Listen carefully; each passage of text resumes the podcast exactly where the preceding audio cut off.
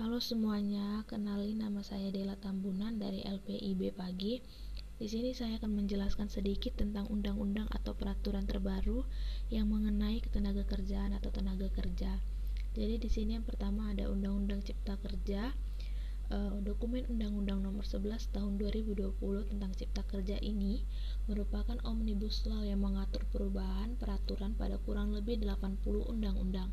Undang-undang tersebut mengatur beragam sektor berbeda yang secara umum berkaitan dengan peraturan kegiatan berusaha, investasi, inovasi, pengadaan lahan, proyek pembangunan nasional dan administrasi pemerintah.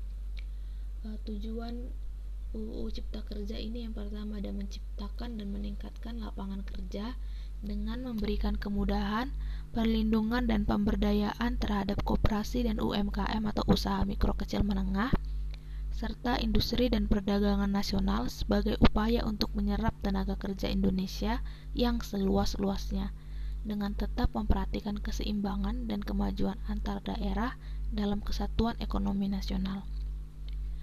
Lalu yang kedua ada untuk menjamin setiap warga negara memperoleh pekerjaan serta mendapat imbalan dan perlakuan yang adil dan layak dalam hubungan kerja.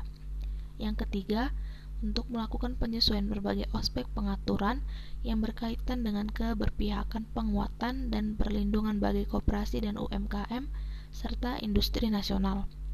Yang keempat, untuk melakukan penyesuaian berbagai aspek pengaturan yang berkaitan dengan peningkatan ekosistem investasi, kemudahan dan percepatan proyek strategis nasional yang berorientasi pada kepentingan nasional yang berlandaskan pada ilmu pengetahuan dan teknologi nasional yang berpedoman pada haluan ideologi Pancasila.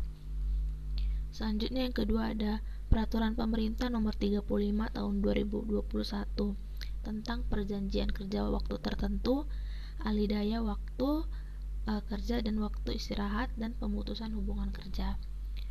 Uh, Peraturan Pemerintah Nomor 35 Tahun 2001 ini dibuat untuk menjembatani permasalahan dan isu-isu strategis mengenai hubungan kerja yang meliputi pengaturan pelaksanaan perjanjian kerja waktu tertentu dan pelindungan pekerja atau buruh di dalamnya, termasuk pekerja atau buruh perjanjian kerja waktu tertentu yang dipekerjakan dalam kegiatan ahli daya, pengaturan waktu kerja dan waktu istirahat bagi pekerja atau buruh.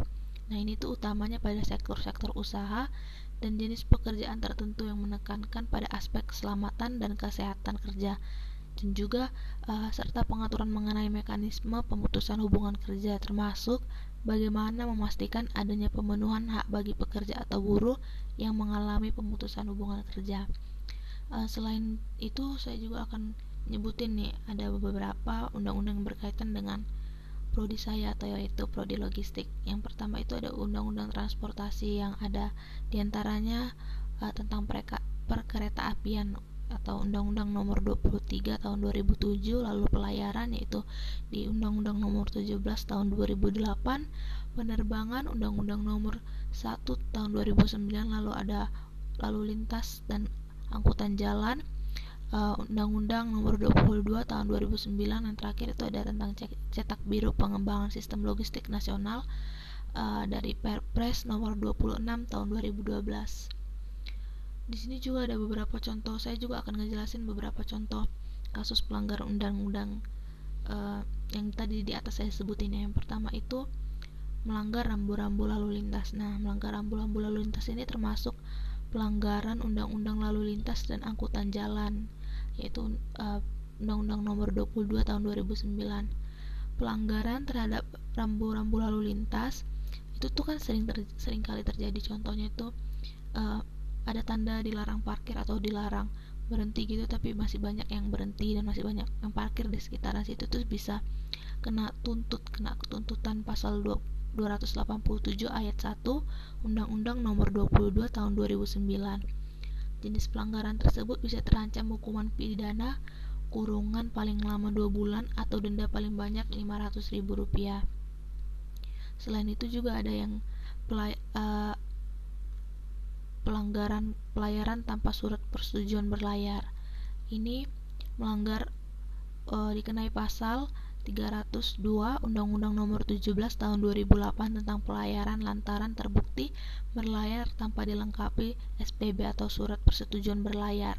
jadi itu bakal dikenai uh, pasal undang-undang uh, pasal nomor 30, 302 undang-undang nomor 17 tahun 2008 yang terakhir itu ada contohnya uh, pelanggaran di dalam Undang-Undang Penerbangan yang merokok dalam kamar mandi pesawat udara pada saat penerbangan berlangsung sehingga dapat membahayakan keamanan dan keselamatan penerbangan serta melanggar tata tertib dalam penerbangan. Nah, ini tuh melanggar pasal 412 ayat 1 uh, Undang-Undang Nomor 1 Tahun 2009 tentang penerbangan. Nah, orang yang melanggar yang melakukan perbuatan tersebut itu akan dikenai pidana penjara paling lama 2 tahun atau denda paling banyak 500 juta itu yang itu yang bisa saya jelasin untuk hari ini.